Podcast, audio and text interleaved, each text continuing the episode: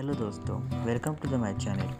मेरा नाम है जीवन और आज हम the seven habits of highly effective people इस किताब की समरी देखने वाले हैं। तो चलिए दोस्तों, शुरू करते हैं इस, इस कमाल की किताब की समरी को।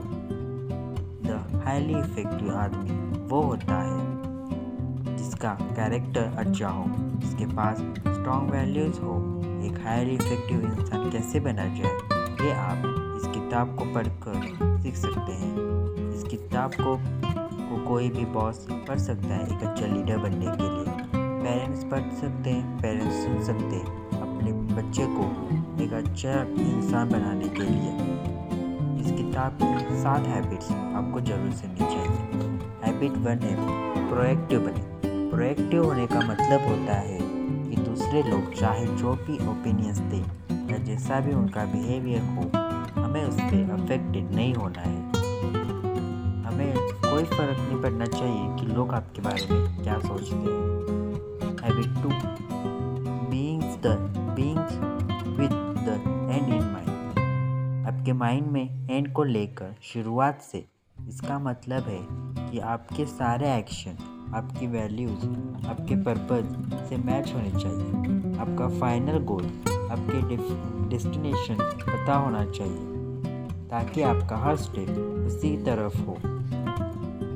हैबिट थ्री है सबसे पहले जरूरी चीज़ें करें। सबसे पहले जरूरी कामों को करने का मतलब सिर्फ टाइम मैनेजमेंट से नहीं है, ये सेल्फ मैनेजमेंट भी है। जब हमें बहुत से काम करने होते हैं तो सबसे पहले हमें अपनी प्रायोरिटीज सेट करनी चाहिए। सबसे हमें सबसे पहले हमें वही काम करने चाहिए जो हमारे लिए इम्पोर्टेंट है, जिससे हम हम अपने फाइनल गोल तक आसानी से पहुंच सकें। इसके लिए कई लोग डू डू नॉट इस तरीके का भी इस्तेमाल करते हैं, तो लिखे भी लिखते हैं। Habit four think win win. Win win एक ऐसा सॉल्यूशन है जो आपको और उन लोगों की जिससे आप इंटरेक्ट करते हैं काफ़ी बेनिफिट देगा। इसमें इस तरह सोचना पड़ता है कि आप दोनों जीते। सोचिए अगर आप और आपकी कज़न में झगड़ा हो जाता है, तो ऐसे वक्त अगर आपने ने विन फॉल यानी कि अगर आप जीते और वो हारा, इस तरीके का इस्तेमाल किया तो आपका रिश्ता जरूर टूट जाएगा। लेकिन अगर आपने विन विन प्रोसेस यूज़ किया तो ना ही सिर्फ आप जीतेंगे बल्कि वो भी जीत जाएगा और इससे आपका रिश्ता और भी ज़्यादा मजबूत हो जाएगा। इससे आप और भी ज़्यादा अच्छे तरीके से इस्तेमाल कर सकते हैं और अपने फैमिली प्रॉब्लम्स में, बॉस और एम्प्लॉयज़ के प्रॉब्लम्स में। इससे आपको काफ़ी बेनिफिट मिल मिलेगा। एक विन विन में आपको यह सोचना है कि ऐसा कौन सा मार्ग है जिससे आप दोनों भी खुश हो जाए या आप दोनों भी जीत जाए, जिससे कोई भी एक अफर होके दूसरा दूसरा जीतेगा। ऐसा नहीं होना चाहिए। फाइव है सबसे सबसे पहले खुद दूसरों को समझने की कोशिश करें, फिर दूसरों से उम्मीद करें कि वे आपकी बात समझें। गुड लिसनिंग वो होती है जब आप खुद को सामने वाले की सिचुएशन में रख कर सोचते हैं, तभी आप सही तरीके से समझ पाएंगे कि वो इंसान कहना क्या चाहता है। आपको सामने वाले के बारे में भी सोचना चाहिए, सिर्फ यही ना सोचे कि वो आपको समझ के ले, आपको भी उसे समझ के लेना चाहिए। आपको भी उसे समझना होगा कि वो आगे कहना क्या चाहता है, फिर आप अपने बारे में बताएं।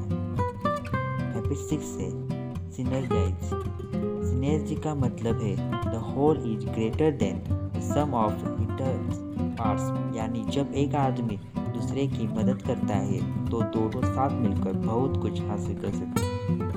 इसका सरल अर्थ है एकता में बल, जिसमें आप चींटियों का उदाहरण देख सकते हैं जहाँ वो एक साथ काम करती है करती है इसी तरह से हमें भी एक साथ काम करना चाहिए।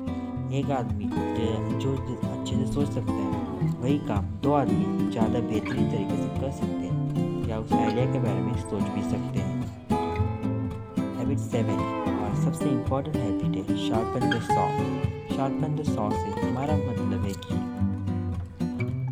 अपने सबसे बड़े एसेट्स को शार्पन करें, यानी हमेशा कुछ नया सीखते रहें और आपका सबसे बड़ा एसेट आप खुद है। अपने आप को हमेशा अपडेट कर रखें। हमेशा नई नई चीज़ें सीखते रहें और और ख़ुद को और ज़्यादा बेहतर बनाएं। तो दोस्तों, यहीं पे इस समरी का एंड होता है। अगर आपको ऐसी और समरी सुननी है तो फिर इस चैनल को सब्सक्राइब करें। और यह मेरी फर्स्ट बुक है जिसकी मैं समरी समरी बनाई है। प्लीज़ दोस्तों, सो अगर आपको अच्छी लगी तो लाइक कीजिए।